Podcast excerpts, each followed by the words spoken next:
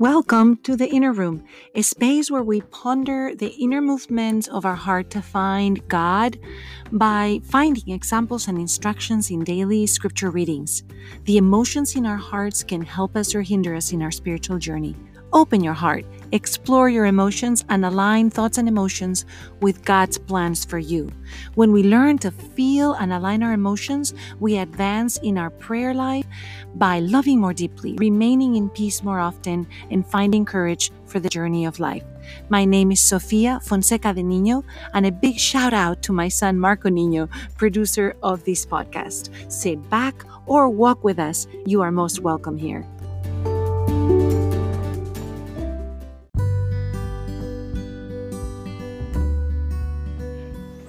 Hello, this is Sofia Fonseca de Niño, and I welcome you to this inner room. You can find us on Facebook, Twitter, and Instagram under the Inner Room Emotions in the Bible, and we would love to hear your questions, your ideas, or your comments. Thank you for joining us today.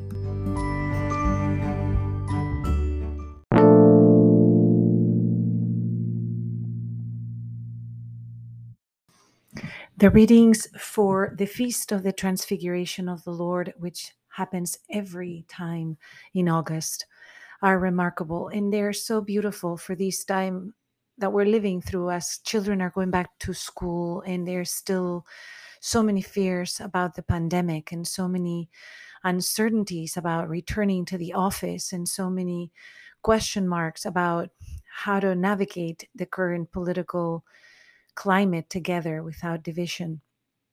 The first reading is from Deuteronomy chapter 7, and we have a glimpse of the heavenly realm. Let's pay attention to the language.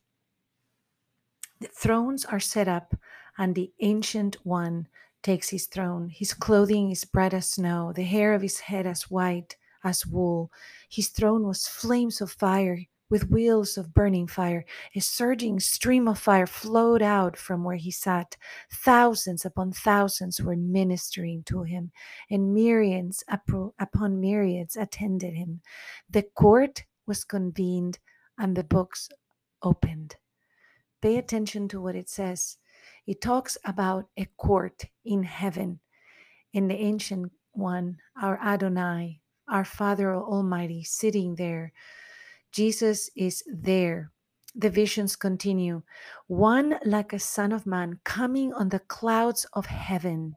When he reached the ancient one and was presented before him, the one like a son of man received dominion, glory, and kingship. All nations, peoples, and languages serve him. His dominion is an everlasting dominion that shall not be taken away, his kingship shall not be destroyed. It is so important to pay attention to the thought and the fact and the truth and the reality that Jesus, the Son of Man, has dominion, glory, and kinship that cannot be taken away. It's everlasting and it cannot be destroyed. As we watch the drama unfold before our eyes of our physical realm, we know two things from this reading that there is a heavenly court where we can intercede, we can come before the throne of our Father, and that the Son of Man who is before him and with thousands and thousands ministering to him, he has won the battle and his kingdom shall not be taken away.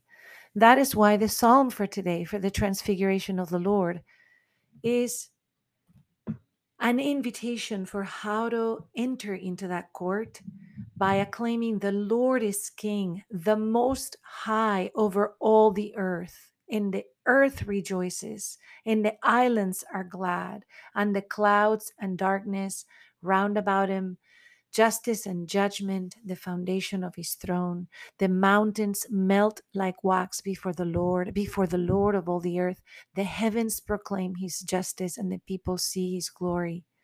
Because you, O Lord, are the most high over all the earth, exalted far above all gods.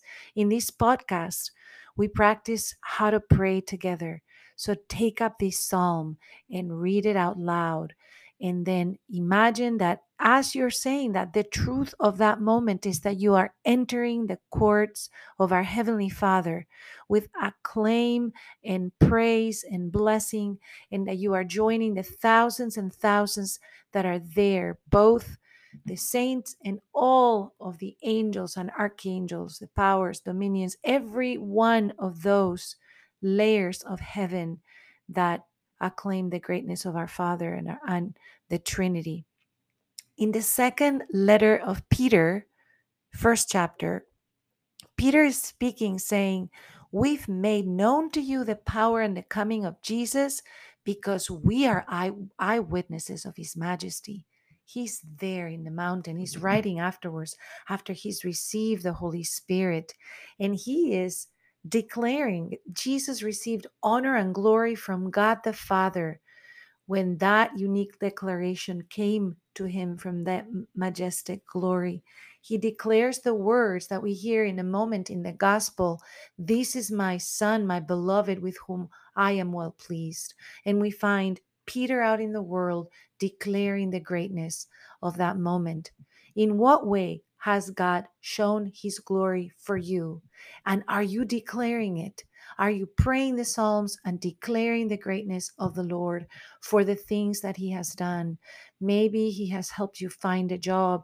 Maybe a child in your home has turned their ways. Maybe you found forgiveness with someone that you had not found forgiveness. Maybe you have helped to pray for someone that all of a sudden has stood up in the hospital after being in a coma for a long time we have to remember, like Peter, how to declare the goodness of the Lord. He says, We ourselves heard this voice from heaven while we were with Jesus in the holy mountain. Moreover, we possess the prophetic message that is altogether reliable. Do you have a prophetic message? Do you have a message that you have to tell the world? Or has the Lord confided in you so that you do private action with it? Look what Peter tells us, you will do well to be attentive to it as a lamp shining in a dark place until day dawns and the morning star rises in your hearts.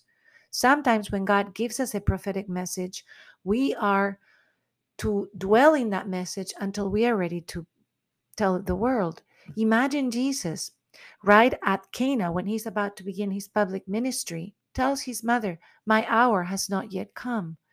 He mm. spends 30 years until the moment when he's unleashing into the world happens. And he knows that as John the Baptist diminishes, he must rise. And when he dies, Jesus, we found Jesus in the last few readings unleashing with multiplying bread, with healing the sick, with casting out demons, with walking on water. He said, If you and I have faith, we will do bigger things than this. So, where is our faith? We must ask for prophetic sight. We must ask for the gifts of the Holy Spirit because God says, Ask and you shall receive. And then the beauty of the reading of the Transfiguration on Mark chapter 9 finds the inner circle, Peter, James, and John, up in the mountain by themselves. And Jesus transfigures himself, and Elijah and Moses appear, and Peter wants to create a little tent so that they can be there. And we hear the voice of God inviting you and me to listen to Him and be ready for what He needs us to do. And Jesus beckoning, do not tell this until the, the right time, until I have risen. So perhaps God is telling you something, but He's going to also tell you the timing for what to do with it. So part of this is to be patient. So let us go to the throne. Father Almighty, we hear clearly, This is my beloved Son, with whom I am well pleased. We hear your invitation to listen to your Son, and we come to your throne, to your court, to intercede for those in our life that need help, Father, and we cover ourselves with the precious blood of Jesus Christ from head to toe so that we can present ourselves blameless through his blood, not through our actions, Father. We ask that we may declare the majestic works of Jesus in our life, that we may pray for the fruits of the Holy Spirit and receive them, Father, and that we may put them into action in our life. With the fire of the Holy Spirit, we can turn the world ablaze. And we ask these things in the name of Jesus. Amen.